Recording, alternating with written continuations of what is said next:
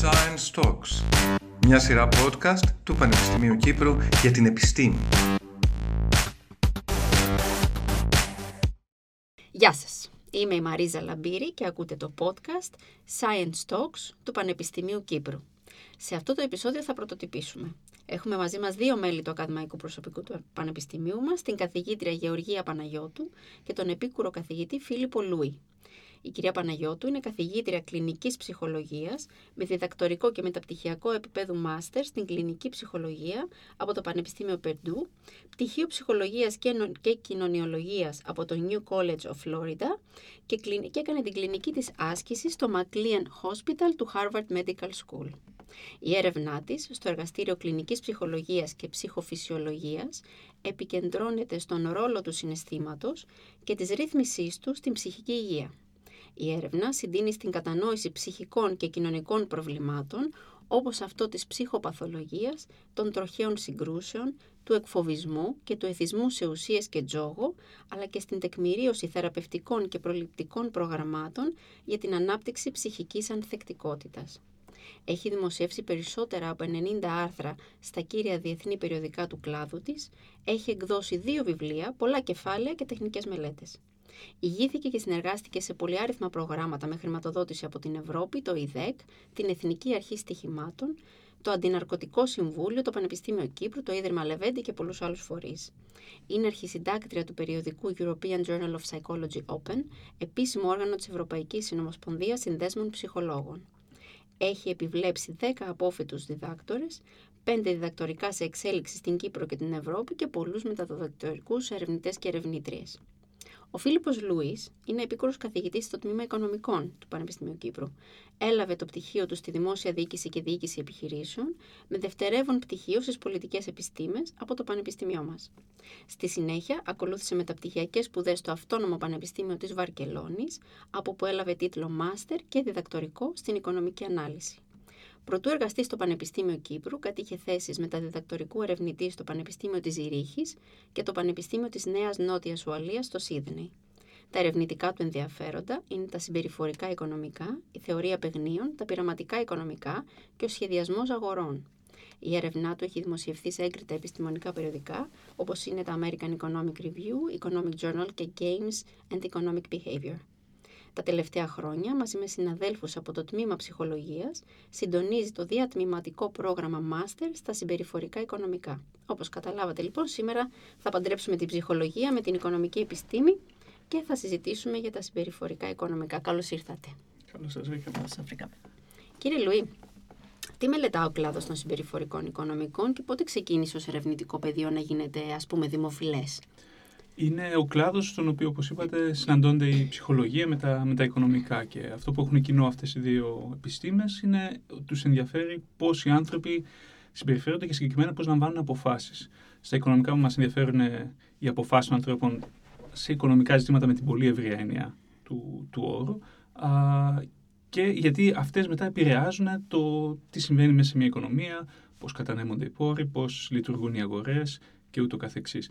Ε, απ' την άλλη, η ψυχολογία μας δίνει όλα αυτά τα, τα εργαλεία και τη γνώση του τι, ποιοι είναι αυτοί οι παράγοντες που στο τέλος επηρεάζουν τις αποφάσεις ε, και που καμιά φορά ξεφεύγουν από αυτό που εμείς υποθέταμε ως οικονομολόγοι πριν ότι ήταν το, το σημαντικο Σχετικά με το πότε έχει ξεκινήσει, είναι αρκετές δεκαετίες που α, οικονομολόγοι άρχισαν να αντιλαμβάνονται ότι τα απλά και δυνατά ας πούμε, μοντέλα τα οποία είχαν δεν ε, περιέγραφαν πάντα με ακρίβεια το πώς λαμβάναν αποφάσεις α, οι, οι άνθρωποι α, στην οικονομία και αντιλαμβάνονταν ότι για να έχουν μια καλύτερη κατανόηση του πώς λειτουργεί η οικονομία και πώς μπορούν να εφαρμοστούν κάποιες πολιτικές ε, σε αυτήν, α, ήταν σημαντικό να κατανοήσουμε καλύτερα το, τις, ε, τις αποφάσεις, τις οικονομικές αποφάσεις και πώς αυτές λαμβάνονται.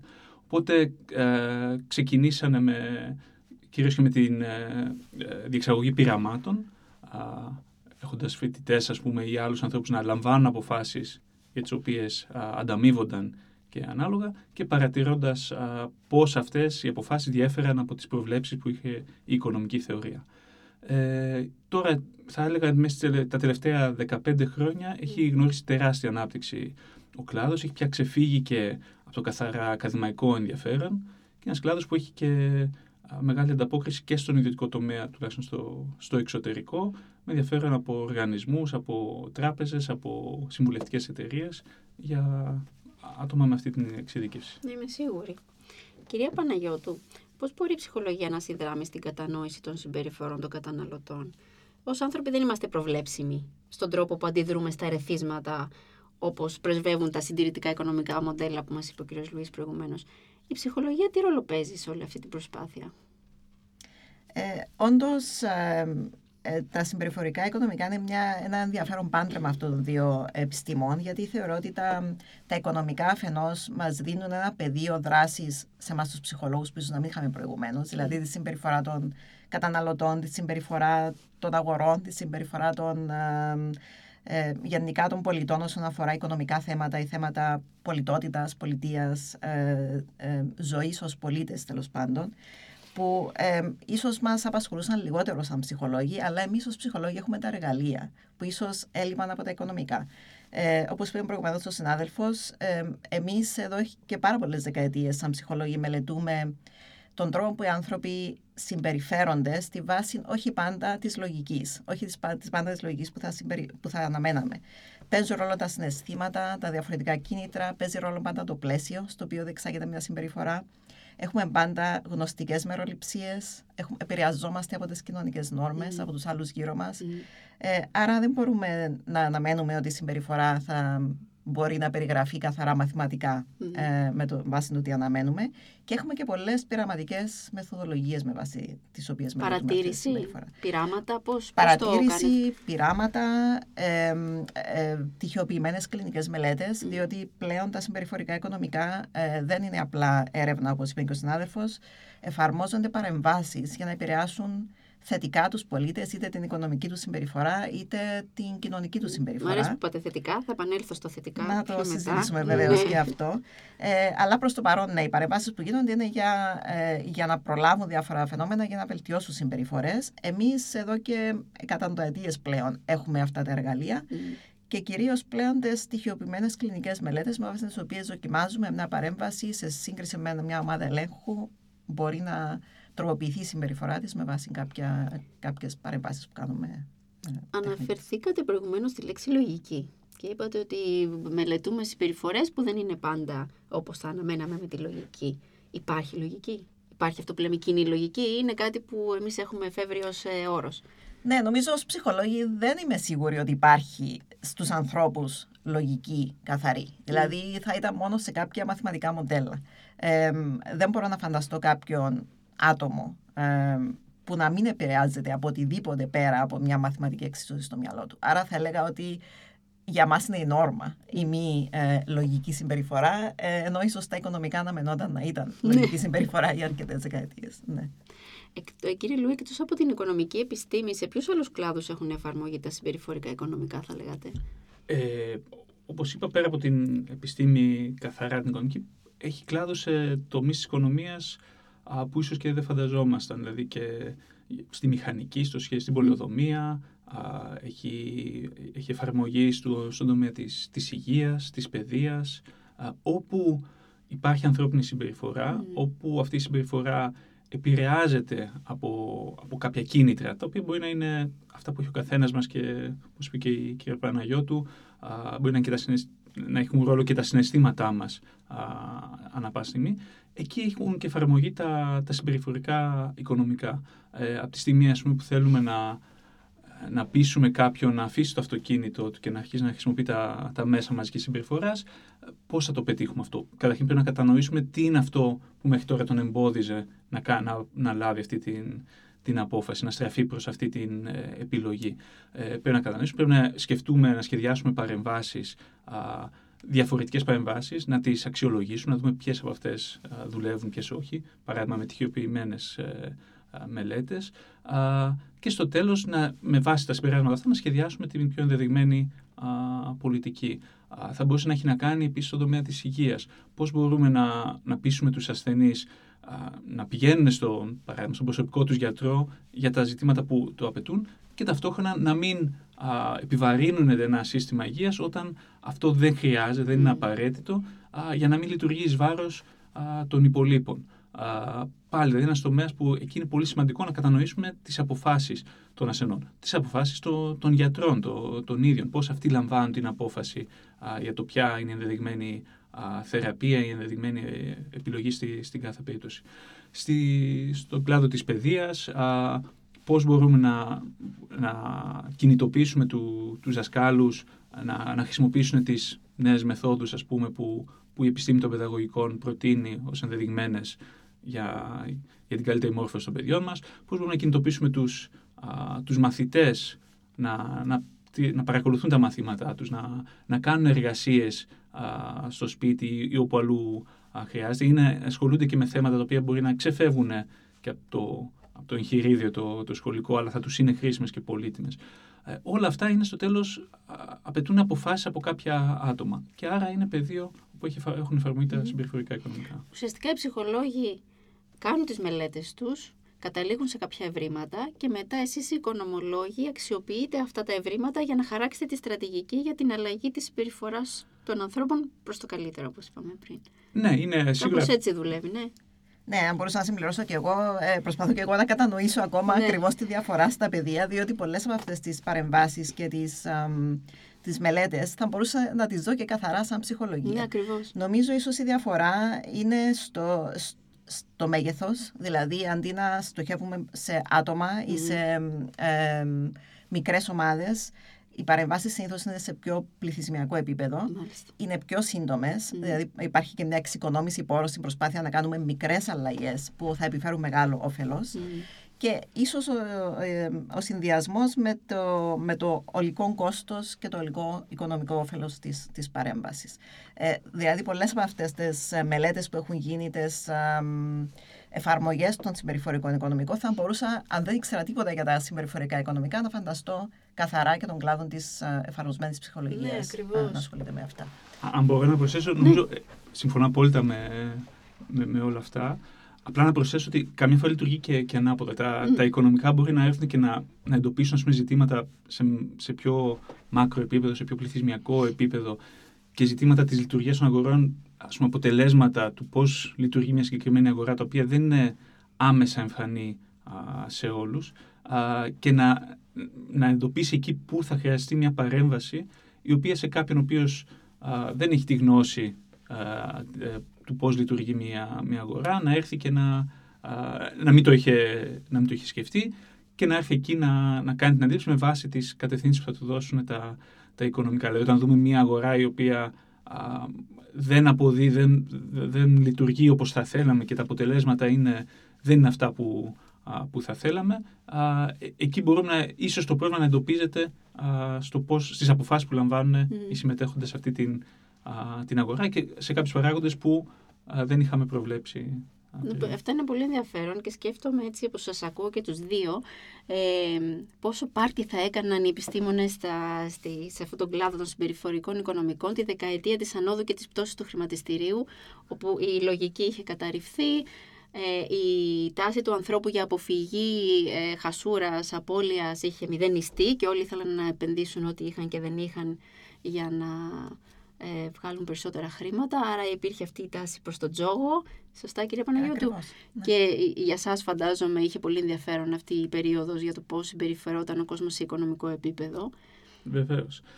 Και μάλιστα επειδή αναφέραμε και πριν από πότε ξεκίνησαν τα, τα συμπεριφορικά οικονομικά, μία από τις πρώτες εφαρμογές των μεθόδων των συμπεριφορικών οικονομικών και κυρίως αφορά τα πειραματικά οικονομικά ήταν, ας πούμε, και στη μελέτη α, τέτοιων ας πούμε, φούσκες Ναι. που μπορούν να δημιουργηθούν. Φοβερό. Ε, δηλαδή, ενώ πριν η οικονομική θεωρία, η επικρατούσα οικονομική θεωρία μιλούσε για, τη, α, για τις αποτελεσματικές αγορές, Μμ. Α, και το οποίο ήταν βέβαια κάτι δύσκολο με, με την απλή παρατήρηση και τη μελέτη α, στοιχείων από το πεδίο να μπορεί να αποδειχθεί ή να καταρριφθεί αυτή, αυτή η υπόθεση των αποτελεσματικών αγορών. Μμμ.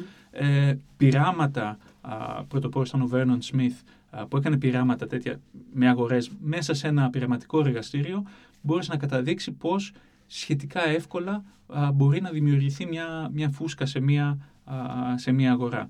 Το οποίο είχαμε τη, τα τέλη της δεκαετίας του 90 στην Ελλάδα και στην Κύπρο, αλλά είναι ένα φαινόμενο το οποίο το βλέπουμε ίσως και, και πολλές φορές να, να επαναλαμβάνεται κύκλους, ναι. σε διάφορες αγορές, όχι μόνο τις ναι. χρηματιστηριακές, μεσητικές αγορές. Ναι. Α, Το πετρέλαιο. το πετρέλαιο, ε, κρυπτονομίσματα Να, σωστά. και όλα τα, τα σχετικά αυτά. Άρα νομίζω ακόμα μπορεί να συνεχιστεί το πάρτι των, των Ναι. επιστημόνων. Ναι, αν μπορώ να συμπληρώσω και εγώ κάτι σε αυτό, ε, παρόλο ότι δεν, δεν έχω προσωπικά μελετήσει εκείνο το φαινομενο συγκεκριμένα, μπορώ να δω στην όλη εξέλιξη κάποιες από τις επιρροές που ε, μελετούν ακριβώς τα συμπεριφορικά οικονομικά. Για παράδειγμα, είχαμε μια κατάσταση όπου ε, το, το εύκολο κέρδος λειτουργεί σαν άμεση ενίσχυση, οπότε παρατηρούμε παράγοντες ε, συνεπειών της συμπεριφοράς που μπορεί να αυξήσουν να μειώσουν τη συμπεριφορά μας. Σαφώς υπήρχε ένας σημαντικός ρόλος της κοινωνικής επιρροής. Όλοι έπαιζαν, άρα πρέπει να παίξω κι εγώ, Ναι. να μην μείνω εκτός του παιχνιδιού. Ε, και υπήρχαν και συνεχείς υπενθυμίσεις ε, και ε, σημεία γύρω μας στο κοινωνικό πλαίσιο που μας ενθάρρυναν και μας ενίσχυαν να παίξουμε στο χρηματιστήριο. Οπότε αυτές ακριβώς είναι οι, αυτοί ακριβώς είναι οι παράγοντες επηρεασμού της ανθρώπινης συμπεριφοράς που μελετούν συχνότερα τα Ναι. συμπεριφορικά οικονομικά. Και λιγότερες φωνές που έλεγαν το. που, που αντίθετο. επισήμεναν τον κίνδυνο Ακριβώς. αυτής της συμπεριφοράς. Ε, ο Άνταμ Σμιθ που αναφέρατε προηγουμένως, ε, ξέρουμε όλοι για τη θεωρία του για το όρο το χέρι, ε, πίστευε ότι υπάρχουν κάποια θεμελιώδη ανθρώπινα χαρακτηριστικά, όπως είναι η απ- η υπερβολική αυτοπεποίθηση, ε, η τάση του ανθρώπου να αποφύγει την οικονομική ζημιά. Δεν ισχύει στην περίπτωση που αναφέραμε προηγουμένως με το χρηματιστήριο και ο αυτοέλεγχος. Πώς σχετίζονται αυτά τα χαρακτηριστικά με τα ευρήματα και των δυο σας ε, στο πλαίσιο των παρατηρήσεων που κάνετε για τα συμπεριφορικά οικονομικά; Είναι Ε, κάτι που όντως ισχύει ακόμα, θέλω να πω. Η θεωρία του Άνταμ Σμιθ έχει εφαρμογή και σήμερα; Α, ο Άνταμ Σμιθ που, που αναφέρεται, και μικρή παρένθεση, πριν ανέφερε τον Βέρνον Σμιθ, είναι πιο σύγχρονος, είναι διαφορετικός απλή συνωνυμία. Ναι, ναι, ναι. Αλλά ο Άνταμ Σμιθ από κάποιους μπορεί να θεωρηθεί και ίσως από τους πρώτους Μμμ. μόνο ιδρυτέ των οικονομικών, αλλά τους πρώτους που μιλήσανε και για συμπεριφορικά οικονομικά. Μιλώντας για animal spirits, ας πούμε, για ζωώδη έτσι ένστικτα τα οποία επηρεάζουν τι τις αποφάσεις. Α, τώρα, το, το, το τι ανέφερε εκείνος ότι επηρεάζει τις αποφάσεις, ε, νομίζω συνεχίζει ακόμα και σήμερα, ισχύει ακόμα και σήμερα. Ε, το, αυτό που έχουμε δει είναι ότι σε μεγάλο βαθμό, ναι, κάποια κίνητρα όπως είναι το να έχουμε μεγαλύτερο κέρδος αν ήμασταν επιχείρηση ή το να έχουμε α, να αποφύγουμε κάποιους α, κινδύνους, έτσι μια ορθολογική προσέγγιση σίγουρα, α, σίγουρα ακόμα εξηγεί σε πολύ μεγάλο βαθμό τη, την οικονομική συμπεριφορά. Δεν είναι όμως α, επαρκής α, αυτή η, απλή, η απλοϊκή, αν θέλετε, α, προσέγγιση. Υπάρχουν, συνα, συναντάμε και άλλους παράγοντες, όπως αναφέραμε, α, οι οποίοι αναπερίπτωση μπορεί να έχουν κέριο α, ρόλο ε, και, να, και να επηρεάζουν. Μμμ.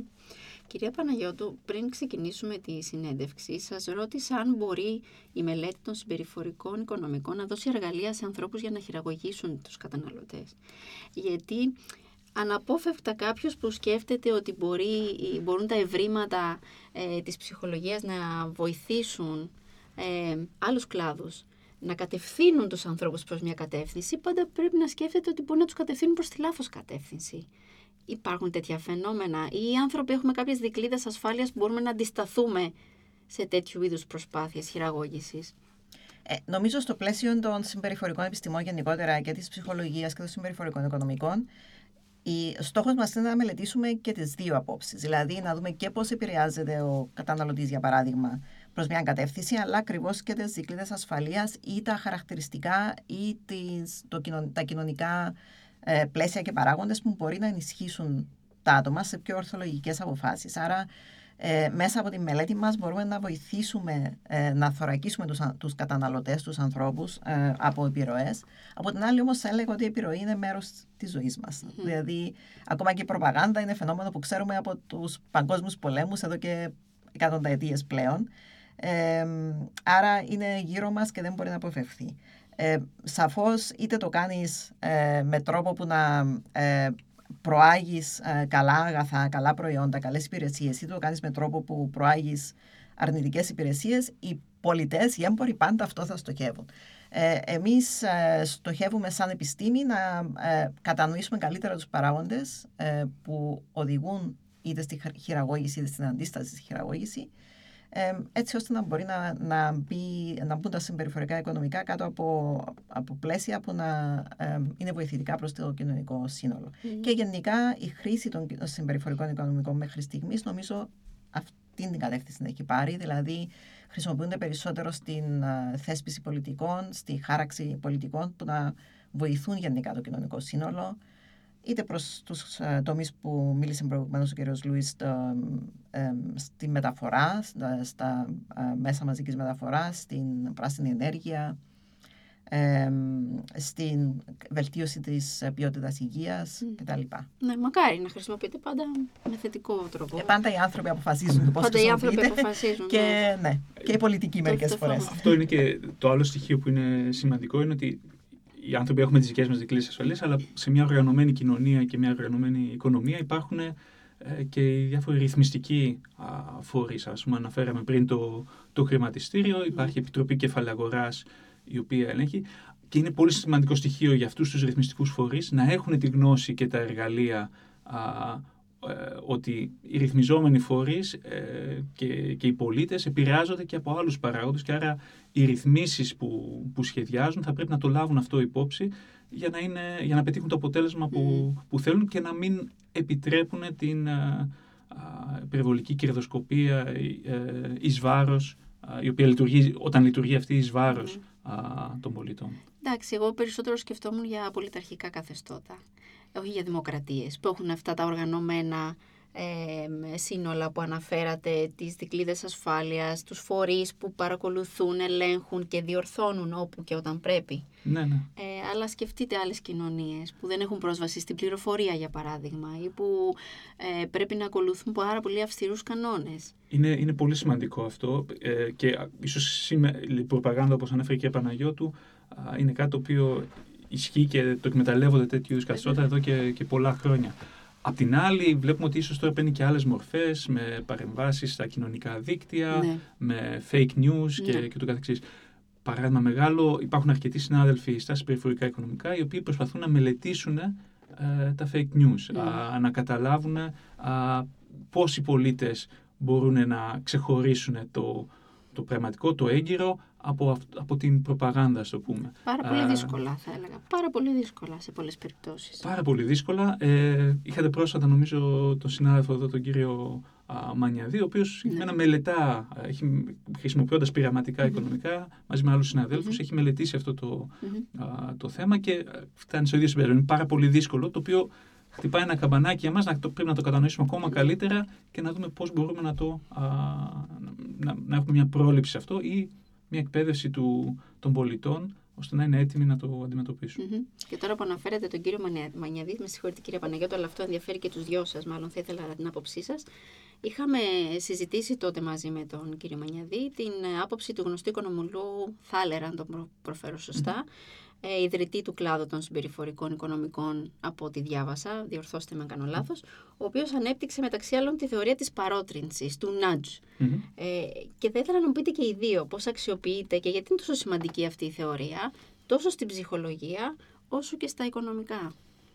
Ε, ο, ναι, ο, Ρίτσαρντ Θέιλερ ε, θα λέγαμε ότι, δεν, όχι δεν θα τον λέγαμε ίσως ιδρυτή των συμπεριφορικών οικονομικών, πολύ σημαντικός α, α, επιστήμος σε αυτό το, το κλάδο. Ε, κέρδισε και, και Νόμπελ Οικονομικών για, τις, α, okay. α, για, τη, για την εργασία του. Ε, Εκείνος είναι, πραγματικά έκανε πολύ σημαντική δουλειά στο, στο κομμάτι του nudging, mm. των παροτρύνσεων.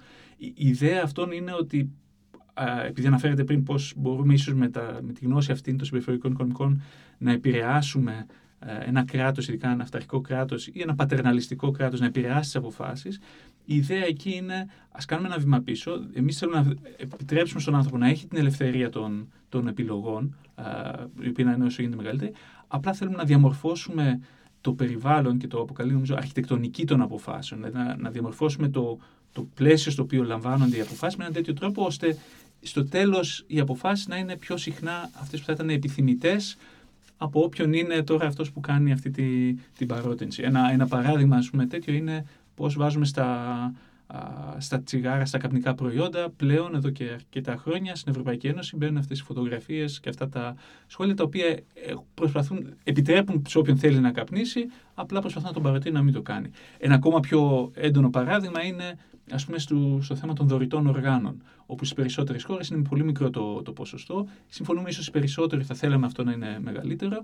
Αλλάζοντας λοιπόν, σε κάποιες χώρες το έχουν εφαρμόσει, αλλάζοντας την την ε, de facto επιλογή ότι είμαστε δωρητές οργάνων και όχι όλοι, ναι. είμαστε όλοι και μόνο αν δηλώσουμε ότι θέλουμε να εξαιρεθούμε δεν είμαστε, βλέπουμε ότι πολύ λίγοι στο τέλος Επιλύεται το το, πρόβλημα. κάνουν. Άρα δεν είναι θέμα. Η απόφαση είναι εκεί. Πα- Πάλι έχουμε τις επιλογές μπροστά μας, απλά ε, επιλύεται. Οπότε είναι ένα πολύ σημαντικό α, εργαλείο και έχει, έχει δώσει και αποτελέσματα σε πολλούς τομείς.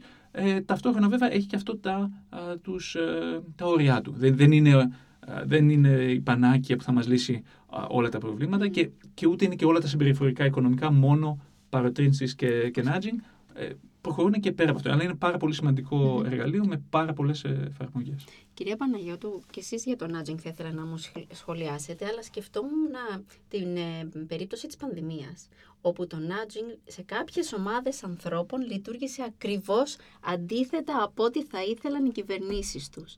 Δηλαδή θεώρησαν ότι αυτή η παρότρινση ήταν καταπάτηση των δικαιωμάτων τους, ή ότι ήταν ε, ψευδής είδηση ή οτιδήποτε άλλο και απομακρύνθηκαν από αυτό που θα λέγαμε νόρμα σε εισαγωγικά και επέλεξαν μια άλλη ε, λογική, μια άλλη τάση, μια άλλη στάση προς αυτό.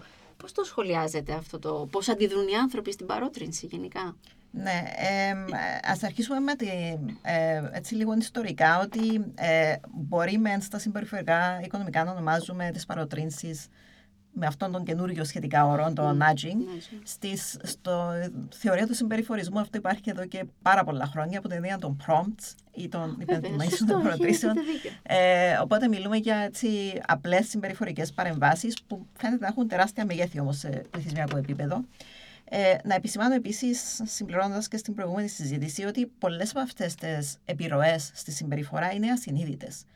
Δηλαδή, δεν συνειδητοποιούμε απαραίτητα πώς επηρεαζόμαστε είτε από υπενθυμίσεις, παροτρύνσεις, είτε από το ε, κοινωνικό μας περίγυρο κτλ.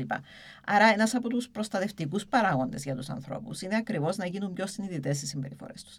Και εδώ είναι και ο ρόλος ίσως της, ε, της ψυχολογίας και του πώς ε, περιβάλλεις κάθε μήνυμα που θα δώσεις προς τα, προς τα έξω έτσι ώστε αν επιθυμείς να κάνεις τη συμπεριφορά πιο συνειδητή έτσι ώστε το άτομο να μπορεί να έχει όντως ε, επιλογή σε αυτό που κάνει.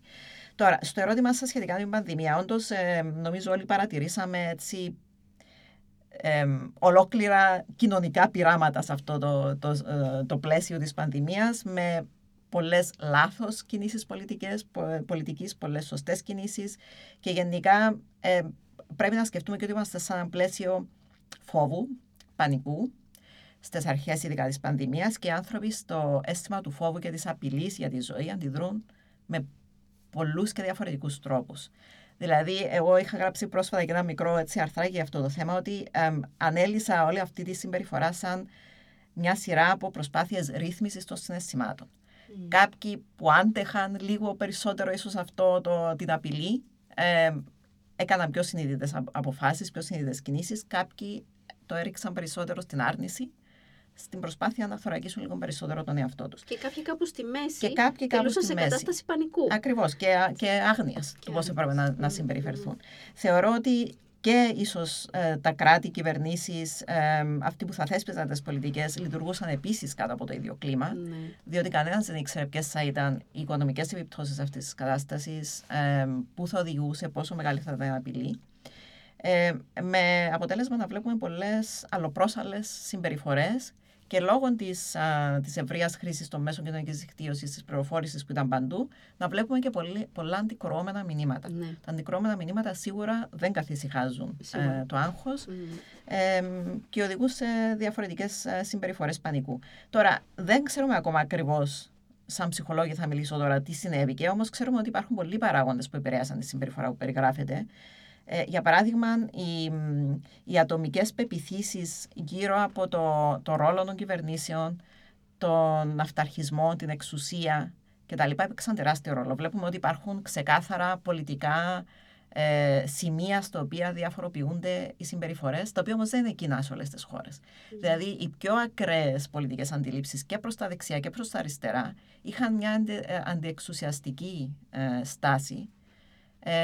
Ε, και μετά δημιουργήθηκε αυτή έτσι, η κοινωνική επιρροή σε πολλά άτομα που ήθελαν να είναι αντιεξουσιαστές, ε, που τήρησαν διαφορετικές τάσεις από αυτές που ε, παρότριναν οι επίσημες κυβερνήσεις. Σίγουρα μπορούσε να γίνει πολύ καλύτερη διαχείριση.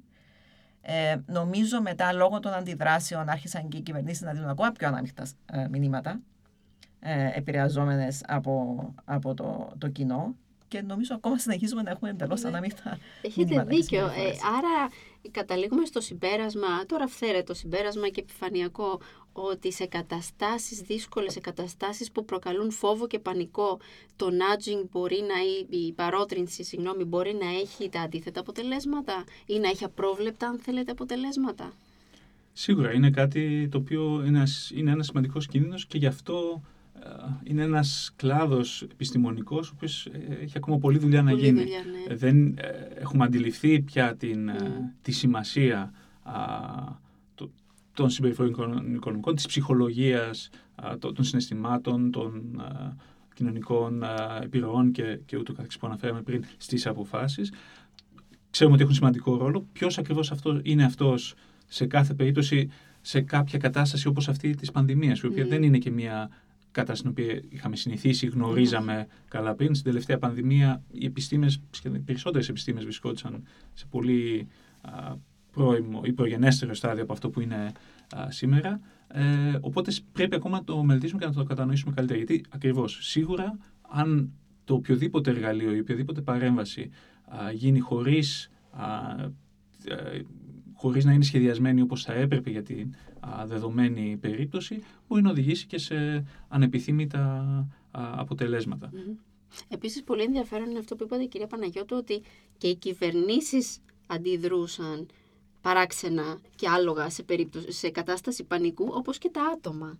Δηλαδή για εσάς τους ψυχολόγους πρέπει να ήταν μια μοναδική ευκαιρία να μελετήσετε και τους θεσμούς, αλλά και το άτομο mm-hmm. πώς περιφερόταν. Είχαμε, ήταν πολυεπίπεδο ε, το φαινόμενο. Ε, με ένας πολύ παράξενος παγκόσμιος πόλεμος. Ε, ε, είναι και ήταν και συνεχίζει να είναι και ε, είναι και δύσκολο να μελετηθεί διότι η πανδημία εξελίχθηκε ναι.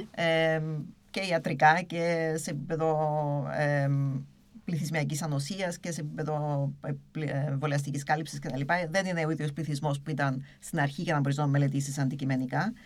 Ε, υπάρχει, όπως είπε και ο συνάδελφος προηγουμένως, και οι επιστήμες νομίζω δεν ήταν έτοιμες προφανώς για αυτό το φαινόμενο. Είχαμε δει τα πρώτα ένα-δύο χρόνια μια τεράστια μάζα ερευνών που έγιναν και ιατρικών και ψυχολογικών, οι οποίες ήταν πολύ κα- κακής ποιότητας. Mm. Δηλαδή, χρειαζόμασταν δεδομένα άμεσα, οπότε mm. όλοι έτρεξαν να κάνουν έρευνα, αλλά οι έρευνες ήταν πολύ χαμηλής ποιότητας. Mm. Και τώρα είναι που σιγά σιγά αρχίζουμε να, ναι.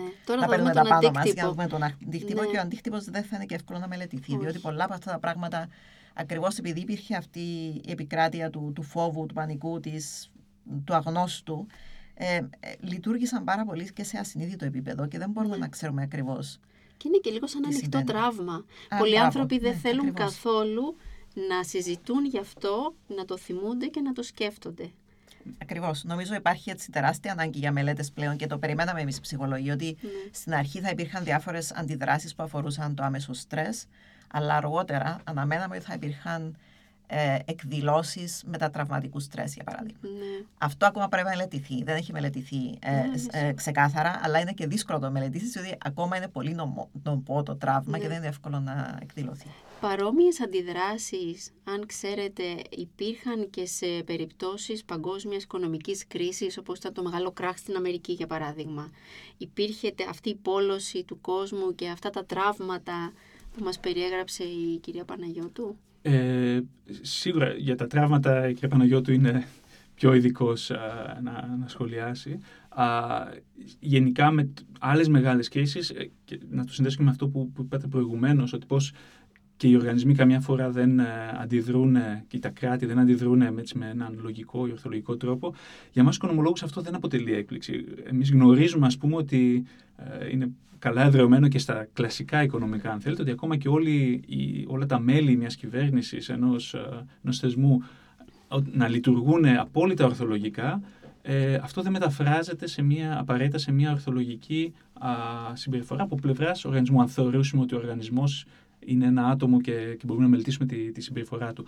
Άρα υπάρχει και μια ε, πολυπλοκότητα όταν περνάμε από το άτομο σε, σε ένα σύνολο α, που, όπως είπα, ακόμα και με πλήρως ορθολογική συμπεριφορά από πλευράς των ατόμων δεν μεταφράζεται σε ό,τι θα μπορούσαμε να αποκαλέσουμε ορθολογικό σε ένα, σε ένα κράτος, σε ένα θεσμό. Πόσο παραπάνω τότε, εάν και τα άτομα μέσα στο θεσμό δεν λειτουργούν απόλυτα ορθολογικά, ε, οι αντιδράσεις που μπορεί να έχει ο θεσμός μπορεί να είναι πολύ διαφορετικές. Κάτι άλλο που νομίζω ίσως δεν έχουμε μάθει από παλαιότερες κρίσεις και προσωπικά θα ήλπιζα να μάθουμε από, από τις τελευταίες που έχουμε περάσει είναι πως ε, κα, καμιά φορά βλέπουμε όλες τις κρίσεις α, αποσπασματικά. Δηλαδή η πανδημία θεω, είναι μια, ήταν μια κρίση δημόσιας α, υγείας. Mm, ε, όχι, μόνο, ήδη, όχι μόνο προφανώς, αλλά ακόμα και στο κομμάτι της δημόσιας υγείας κατά κύριο λόγο, δεν θα, πω, δεν θα είμαι απόλυτος, αλλά κατά κύριο λόγο ε, ζητήθηκε ορθά βέβαια η συμβουλή α, των επαγγελματιών και των επιστημών της υγείας. Νομίζω όμως ότι εκεί ε, παράδειγμα κάποιοι με ένα υπόβαθρο και στα συμπεριφορικά οικονομικά, mm. είτε οικονομολόγοι, είτε ψυχολόγοι, είτε άτομα από άλλες επιστήμες που έχουν αυτή τη γνώση, θα είχαν κάτι να πούνε και κάτι να, να συνεισφέρουν και να μπορούν να βοηθήσουν ώστε κάποιες από αυτές τις επιλογές που γίνανε από τους εθνούς, που γίνανε από τα κράτη, ίσως να έλεγαν μια σημεία, το ξανασκεφτούμε. Ναι, ναι. Ε, αν κάνουμε αυτό, αν χρησιμοποιήσουμε αυτή την παρότρινση, μπορεί να έχουμε αυτό το αποτέλεσμα. Ε, οπότε και είναι κάτι το οποίο νομίζω το αντιλαμβάνονται όλο και περισσότερο και τα κράτη. Υπάρχει, για παράδειγμα, σε επίπεδο Ευρωπαϊκής Ένωσης, υπάρχει κέντρο α, που ασχολείται με τα συμπεριφορικά οικονομικά. Όχι επιστημονικά καθαρά, αλλά για τον σχεδιασμό α, πολιτικών. Mm-hmm. Κάτι το οποίο ξεκίνησε ήδη ας πούμε, από την κυβέρνηση α, τη, του Ηνωμένου Βασιλείου, ήταν ίσως η πρώτη τέτοια περίπτωση, με μια ομάδα, το Behavioral Insights Team. Παρούσα κυβέρνηση. Όχι τη συγκεκριμένη κυβέρνηση, το, το κράτος έκανε μια ομάδα, έχει ήδη δεκαετία, μπορεί και δεκαπενταετία που, που ιδρύθηκε αυτό και είναι μια, ένα μοντέλο που έχει αντιγραφεί σε πολλά άλλα κράτη. Ξεκίνησε κυρίως Αυστραλία, Καναδά, τέτοια κράτη της κοινοπολιτείας. Ε, αλλά το βλέπουμε πλέον σε, πολύ, ε, σε πολλά κράτη και οργανισμούς να αντιλαμβάνονται την, τη γνώση που μπορούν να πάρουν από τα συμπεριφορικά mm. οικονομικά για τον καλύτερο σχεδιασμό α, πολιτικών. Ε, άλλο παράδειγμα είναι πούμε, η Παγκόσμια Τράπεζα, η οποία έχει α, τέτοια μονάδα που ασχολείται με αυτά και η οποία λειτουργεί ως σύμβουλος, είναι μια ομάδα ατόμων όλοι τους ειδικοί στα συμπεριφορικά οικονομικά και λειτουργούν ως σύμβουλοι προς όλους τους άλλους κλάδους της Παγκόσμιας Τράπεζας για να σχεδιάζουν αυτές τις πολιτικές. Και έτσι να το αναφέρουμε, ο, ο προϊστάμενος αυτής της μονάδας είναι, είναι Κύπριος, είναι ο κ. Βάκης, που έχουμε και ε, την τιμή να μας, να μας βοηθά και να διδάσκει και στο, στο πρόγραμμά μας εδώ πέρα. Πολύ ωραία. Θα πάμε στο πρόγραμμα, αλλά πριν από αυτό, ε, ήθελα να σας ρωτήσω αν, αυτά, αν αυτές οι κρίσεις, όπως ήταν και η πανδημία, παρένθεση, στην πανδημία θεωρώ ότι στις μεσογειακές χώρες δεν αξιοποιήθηκαν οι ψυχολόγοι και οι ψυχίατροι. Ε, ε, τουλάχιστον στην Κύπρο το είδαμε να γίνεται εξαιρετικά καθυστερημένα και νομίζω και με φοβερή ανεπάρκεια και περιορισμό. Πόσο μάλλον οι οικονομολόγοι ή άλλοι κλάδοι. Δεν πήγε καν το μυαλό ε, των, ε, της πολιτείας, αν θέλετε, να αξιοποιήσει αυτό το δυναμικό και να δει τις πολλές διαστάσεις του προβλήματος. Ε, επιστρέφοντας να ολοκληρώσω και να μου απαντήσετε σε αυτό, κυρία Παναγιώτου, ε, αν τώρα είμαστε σοφότεροι, αν δηλαδή επέλθει μια νέα κρίση, είτε είναι υγειονομική, είτε είναι οικονομική, ε, είτε είναι περιβαλλοντική, είμαστε σε θέση με τα ε, διδάγματα του πρόσφατου παρελθόντος να ανταπεξέλθουμε καλύτερα. Κύριε Παναγιώτη. Ναι, ε, ευχαριστώ για το ερώτημα, διότι νομίζω όλους εμάς που ασχολούμαστε με την ανθρώπινη συμπεριφορά μας ταλαιπωρούν πολύ αυτά τα, τα ζητήματα. Ε, και εγώ θα ελπίζω ότι τα κράτη μας εδώ στην περιοχή θα αξιοποιούσαν καλύτερα τη γνώση που υπάρχει τουλάχιστον στα πανεπιστήμια ε, ή στα ακαδημαϊκά ιδρύματα, τα ερευνητικά κέντρα των, των χωρών. Νομίζω, ε, δεν ξέρω αν ευθυνόμαστε και εμείς σαν επιστήμονες το πώς αντιλαμβάνονται τις επιστήμες μας, αλλά τουλάχιστον για τις ε, επιστήμες της συμπεριφοράς, να μιλήσω για τη, και για την ψυχολογία συγκεκριμένα, η αντίληψη είναι πάρα πολύ στενή του τι προσφέρει. Συμμετείχα εγώ για μια μικρή περίοδο σε μια επιτροπή που είχε γίνει για τη διαχείριση της πανδημίας ε, με άλλους ε, λειτουργούς ε, ψυχικής υγείας, αλλά νομίζω η αντίληψη που υπήρχε γύρω από το τι προσφέρει η ψυχολογία είναι μόνο το στρες και τα προβλήματα ψυχικής υγείας. Και σε ευάλωτες ομάδες. Σε ευάλωτες ομάδες. Και όχι σε όλο τον πληθυσμό. Ναι, Ακριβώς. Μάλιστα. Ή πώ ορίζονταν οι ευάλωτες ομάδες. Κανείς δεν έκανε τη σύνδεση ότι όλα αυτά που γινόταν όσο αφορά την επικοινωνία του, ακόμα και απλά πράγματα, πώς πλένεις τα χέρια σου, πώς να μην αγγίζεις το πρόσωπο σου που κάναμε τότε ολόκληρες εκστρατείες, ε, το, το, τα θέματα του εμβολιασμού και όλα αυτά τα ζητήματα πρόληψης είναι καθαρά ανθρώπινη συμπεριφορά. Η πανδημία δεν ήταν κρίση ε, μόνο και μόνο ενός ιού. Ήταν κρίση ανθρώπινης συμπεριφοράς. Μόνο η ανθρώπινη συμπεριφορά και για πρώτα, τα πρώτα ένα χρόνο να θυμίσω, μόνο την ανθρώπινη συμπεριφορά είχαμε σαν όπλο, τίποτε άλλο. Και αυτή η γνώση δεν αξιοποιήθηκε. Όμως ε, έχει δίκιο ο συναδέλφο σε άλλες χώρες, για παράδειγμα στο Βέλγιο, στην Ολλανδία, η επικεφαλής της ομάδας διαχείρισης ήταν ψυχολόγοι. Mm. Ήταν επιστήμονε της συμπεριφοράς. Και έκανε ήταν... διαφορά στον τρόπο γιατροί. που αντίδρουσε ο κόσμος. Βεβαίως. Okay. Ε, διότι μπορεί να μην χρειάζονταν και τόσα πολλά επίσημα μέτρα, αλλά μέσα από την επικοινωνία και την ενθάρρυνση και το nudging και τα prompts και όλα αυτά, η ανθρώπινη συμπεριφορά ήταν πολύ πιο κοντά στο τι έπρεπε να γίνεται από τη δική μας παρόλα τα πολύ αυστηρά mm. Μέτρα. Ε, για παράδειγμα, ας πούμε, εγώ ένα πράγμα που είχα έτσι και πάντα λίγο παράπονο στη διαχείριση της, της πανδημίας είναι ότι αφήσαμε την πιο ευάλωτη μας ομάδα, που είναι οι ηλικιωμένοι, mm. εντελώς ακάλυπτη. Ναι. Σε μια κοινωνία και που οι ηλικιωμένοι κάνουν τους. το babysitting και άρα έχουν την περισσότερη επαφή. Ναι, ε, ναι τους αφήσαμε εντελώς ακάλυπτους, χωρίς καμία πολιτική, χωρίς καμία ε, συμπεριφορική παρέμβαση. Ναι. Αυτός είναι ο ρόλος μας αυτών των επιστήμων, να παρεμβαίνουμε με γνώση που υπάρχει εδώ και πάρα πολλά χρόνια, πάρα πολλές δεκαετίες, στο πώς να ε, βοηθήσουμε τους ανθρώπους να υιοθετήσουν συμπεριφορές που είναι βοηθητικές. Μάθαμε. Θα, θα είμαστε σε θέση να είμαστε καλύτεροι στη διαχείριση της επόμενης κρίσης. Θα δείξει, όπως πάντα. Ε, αυτά δεν μπορούμε να τα ξέρουμε πριν. Ε, θέλω, να, θέλω να ελπίζω πως ναι. Ε, ίσως επειδή είμαι φύση αισιόδοξος, αλλά και επειδή νομίζω ότι γίνεται όλο και πιο αντιληπτό α, σε όλα τα επίπεδα, είτε είναι κυβερνητικό, είτε είναι α, στο διοικητικό, μες στη διοίκηση του, α, του κράτους και της πολιτείας, ε, αλλά και στον ιδιωτικό τομέα, που και αυτός μπορεί να πιέσει από τη μεριά του προς συγκεκριμένες κατευθύνσεις, γίνεται όλο και πιο, αντιληπτό, πιο αντιληπτή αυτή η ανάγκη. Αυτή η ανάγκη που υπάρχει να κατανοήσουμε καλύτερα α, τη συμπεριφορά. Δεν είναι και να αξιοποιήσουμε τη, τη γνώση. Δεν είναι μόνο οι ψυχολόγοι να ασχολούνται με τα τραύματα των ευάλωτων ομάδων, οι οικονομολόγοι μόνο με τα α, επιδόματα που θα δοθούν α, ή το, την εξέλιξη του, του πληθωρισμού, αλλά ε, έχουν και άλλη γνώση αυτοί οι κλάδοι, όπως και, και πολλοί άλλοι κλάδοι. Έχουν αρχίσει να συνομιλούν πολύ περισσότερο μεταξύ τους τα επιστημονικά πεδία. Ε, υπάρχει συνεργασία, ε, τι βλέπουμε εδώ αυτή τη στιγμή, ψυχολογίας οικονομικών, με επιδημιολόγους, με, με πολλούς άλλους κλάδους για κρίση υγείας, αλλά και, και, σε και ό,τι άλλη μορφή μπορεί να πάρει μια μελλοντική κρίση. Mm. Νομίζω ότι αντιλαμβανόμαστε ότι ζούμε σε ένα πολύ αβέβαιο περιβάλλον τα τελευταία χρόνια και δεν, και δεν φαίνεται αυτό να αλλάζει σύντομα να λάβουμε υπόψη τον πόλεμο που υπάρχει αυτή τη στιγμή στη, στην Ουκρανία και ούτω καθεξής.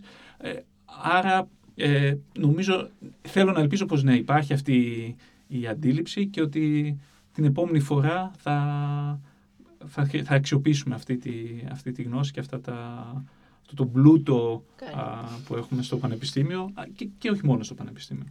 Παντού. Ε, ναι, εγώ έχω και μια άλλη μικρή αισιοδοξία, η πηγή αισιοδοξίας, ε, κρίνοντας τουλάχιστον από το τμήμα ψυχολογίας εδώ και με σίγουρη το ίδιο ισχύει και για το τμήμα οικονομικών. Ε, μπορεί η κοινωνία να μην έρχεται να μας βρει ε, σε περιπτώσεις κρίσης ή ανάγκης, αλλά η επίδραση που μπορούμε να έχουμε ίσως είναι μέσω των αποφύτων μας.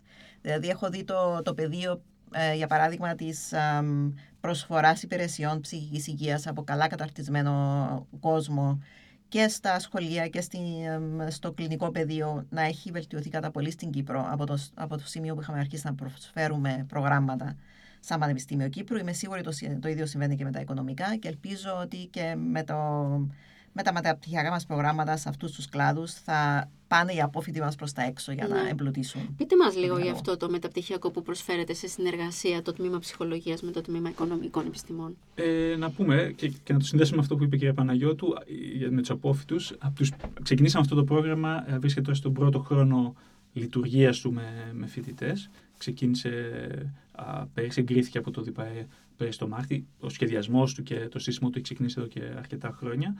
Οι πρώτοι που μας είπαν, μα γιατί δεν το κάνατε νωρίτερα, είναι αποφοιτοί μας, αποφοιτοί των δύο τμήματων, οι οποίοι. Ποτέ δεν είναι αργά. Ποτέ δεν είναι αργά και έχουμε και αποφύτου μας τώρα που, που Ναι. κάνουν αιτήσεις και, και θέλουν να, να ολοκληρώσουν αυτό το, το πρόγραμμα. Λοιπόν, αυτό είναι ένα πρόγραμμα το οποίο ε, είναι σε συνεργασία των, των δύο τμήματων. Α, είναι μάστερ στα συμπεριφορικά οικονομικά. Α, δίνει μια βάση στους φοιτητές και στα δύο α, πεδία ε, και εμβαθύνει βεβαίως στα συμπεριφορικά ε, οικονομικά και α, στο σχεδιασμό παρεμβάσεων, α, συμπεριφορικών παρεμβάσεων. Ε, έχει και ένα, είναι διάρκεια τριών τριμήνων, 90 διδακτικές α, μονάδες. Η γλώσσα διδασκαλίας. Η γλώσσα διδασκαλίας είναι τα αγγλικά α, και έχουμε ε, προσελκύσει και ενδιαφέρον από, από το εξωτερικό και ιδανικά θα θέλουμε αυτό να είναι και ακόμα α, μεγαλύτερο Μακάρι. και βέβαια και για δικούς μας α, απόφοιτους ή άλλους α, Κύπριους α, α, φοιτητές. Ε, ναι, έχει, αποτελείται είναι μισό-μισό περίπου θα λέγαμε το, το βάρος του της ψυχολογίας και των οικονομικών σε επίπεδο μαθημάτων. Ε, έχει και ένα κομμάτι το οποίο είναι η εκπόνηση διατριβής. Α, απευθύνεται σε κόσμο σίγουρα με ένα υπόβαθρο στα οικονομικά, στη δίκτυα επιχειρήσεων, χρηματοοικονομικά, στην ψυχολογία και στις περιφερειακές επιστήμες, αλλά όχι μόνο. Μμ. Έχουμε και άτομα που είναι, για παράδειγμα, από τον κλάδο της μηχανικής. Μπορούμε να φανταστούμε άτομα και από, με σπουδές στους ηλεκτρονικούς υπολογιστές, από τον κλάδο της υγείας.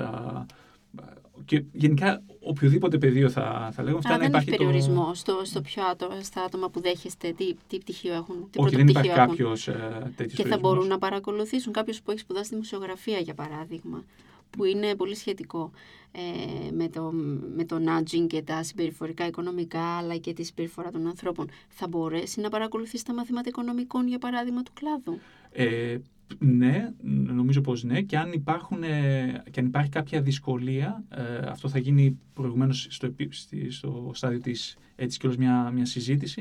Α, αυτό που μπορεί να γίνει είναι να του ζητήσουμε να παρακολουθήσει κάποια Μμ. α, προεισαγωγικά μαθήματα α, ή να πάρει κάποια... Άρα δίνεται αυτή η ευκαιρία, τους Βεβαίως τη και δίνετε. δίνεται. Ναι, γιατί για μας δεν υπάρχει λόγος να, να αποκλείσουμε κάποιον.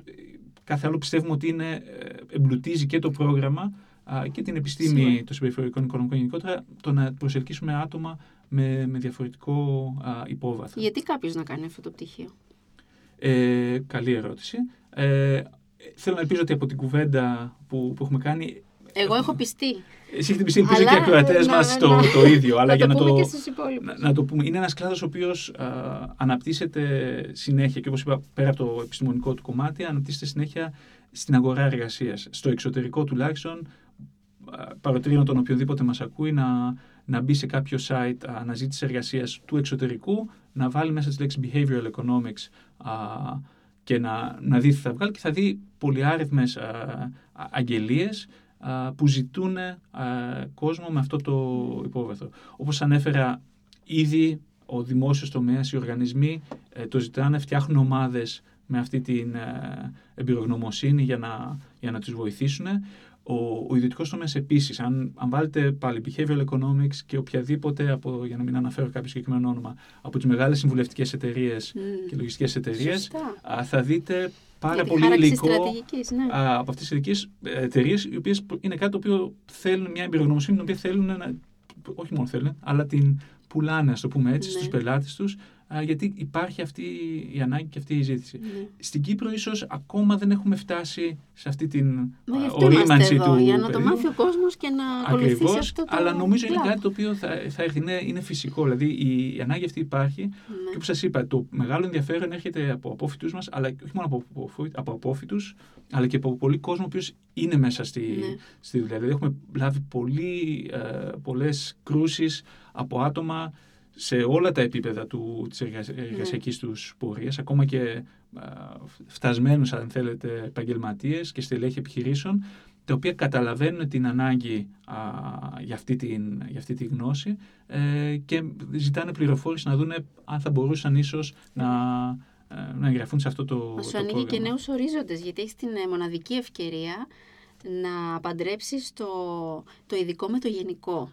Να μελετήσεις την οικονομία και την ψυχολογία σε ένα πρόγραμμα Ακριβώς. και να αποκτήσεις μια σφαιρική αντίληψη για το πώς λειτουργούν τα πράγματα. Ακριβώς. Και γι' αυτό το λόγο πιστεύω κιόλας βοηθά πολύ κάποιον παράδειγμα, ίσως που έχει τελειώσει α, ένα πτυχίο ψυχολογίας και θέλει όμως να μπει σε μια αγορά εργασίας η οποία ίσως Πιο δεν διοικητική, ζητά... πιο διοικητικής φύσης. Ακριβώς. Ε, θα του δώσει αυτά τα εφόδια, θα αντιληφθεί τις δυνάμεις που έχει, α, που έχει αποκτήσει και από τη- τις γνώσεις και τις ικανότητες που έχει αποκτήσει από το πτυχίο ψυχολογίας και πού έχουν αυτές εφαρμογή α, μέσα στον κόσμο της εργασίας και ανάποδα από, από τα οικονομικά. Οι εφαρμογές είναι, είπαμε, το Άπειρες. marketing, α, ανθρώπινο δυναμικό, α, συμβουλευτική. Και πολιτιστικές σπουδές εγώ βλέπω, γιατί το πολιτιστικές- βλέπω από τη δική μου σκοπιά και η παρότρινση στα θέματα πολιτισμού είναι με- πάρα πολύ σημαντική. Νομίζω είναι εναπόκειται κυρίως στην δημιουργικότητα και στη Ναι. φαντασία του καθενός που θα πάρει αυτή τη, αυτή τη γνώση, αυτά τα εφόδια, να βρει το, τον κλάδο που θα τα εφαρμόσει, που Μμ. του ταιριάζει. Γιατί εφαρμογές υπάρχουν α, παντού. Αιτήσεις πότε κλείνουν για το, για το χρόνο; Ε, έχουμε μια... Έχει ήδη κλείσει ο πρώτος γύρος, τώρα είμαστε στο δεύτερο γύρο που τελειώνει στο τέλος του μηνός, αλλά θα δεχόμαστε αιτήσεις μέχρι και το τέλος του Ιουνίου. Α, Άρα τέλος υπάρχει Ιουνίου. άπλητος χρόνος ακόμα. Βέβαια παροτείνουμε όλους όσο πιο γρήγορα κάνετε Περιορισμένες τις- θέσεις φαντάζομαι ε, στο τις- μεταπτυχιακό, έτσι δεν είναι; Ε, Ναι, συνολικά γύρω στις 15 θέσεις έχουμε ανοίξει μόνο; φέτος. Μόνο. Ε, Άρα, παιδιά, εντάξει, όποιος σιγά σιγά, ενδιαφέρεται, ναι. Α, γρήγορα. Αν μπορώ να συμπληρώσω έτσι Ναι. κάτι και σε αυτό που είπε ο κύριος Λουίς προηγουμένως για το, τα φόδια που αποκτούν οι, οι φοιτητές μας. Ε, θεωρώ ότι και οι δύο μας επιστήμες είναι ένα από τα δυνατά τους σημεία είναι η μεθοδολογία της έρευνας. Ναι. Ε, και αυτό το συστατικό το έχουμε αρκετά έντονο στο μεταπτυχιακό πρόγραμμα. Άρα, κάποιος μπορεί να αξιοποιήσει το μεταπτυχιακό του τόσο για να πάει αμέσα, άμεσα στην αγορά εργασίας, όσο και για να συνεχίσει τις σπουδές του ή να συνεχίσει το τομέα της έρευνας. Δηλαδή, αποκτά και πολλές μεταφερόμενες δεξιότητες που είναι πάρα πολύ σημαντικές για διάφορες καριέρες και διάφορες πορείες στο μέλλον. Τέλεια. Ακούγεται ένα πάρα πολύ δυνατό μεταπτυχιακό πρόγραμμα και εύχομαι να πάει όσο καλά θέλετε και ονειρεύεστε να πάει. Μακάρι. Σας ευχαριστώ πάρα πολύ που ήσασταν εδώ σήμερα και για την ενδιαφέρουσα συζήτηση και ελπίζω να σας φιλοξενήσω ξανά στο μέλλον όταν θα έχει προχωρήσει το πρόγραμμα και να μου πείτε περισσότερα πράγματα για τους ε, κλάδους με τους οποίους ασχολήθηκαν οι απόφοιτοι σας αυτή τη φορά και τα ενδιαφέροντα απορίσματα που θα έχει βγάλει και η έρευνά σας μέσα από αυτή την πολύ ενδιαφέρουσα συνεργασία. Πολύ Ευχαριστώ ευχαριστώ. και πάλι. Πολύ ενδιαφέρον. Εμείς ευχαριστούμε. Σε αυτό το podcast φιλοξενήθηκε η καθηγήτρια στο τμήμα Ψυχολογίας Γεωργία Παναγιώτου και ο επίκουρος καθηγητής στο τμήμα Οικονομικών Φίλιππος Λουίς. Είμαι η Μαρίζα Λαμπύρη. Ευχαριστώ που μας ακούσατε. Για να ακούτε τα επεισόδια της σειράς Science Talks, εγγραφείτε στα podcast Science Talks στο Spotify ή τα Google Podcasts. Οι εκπομπές μεταδίδονται επίσης κάθε Τρίτη και Πέμπτη από τον UCY Voice 95,2.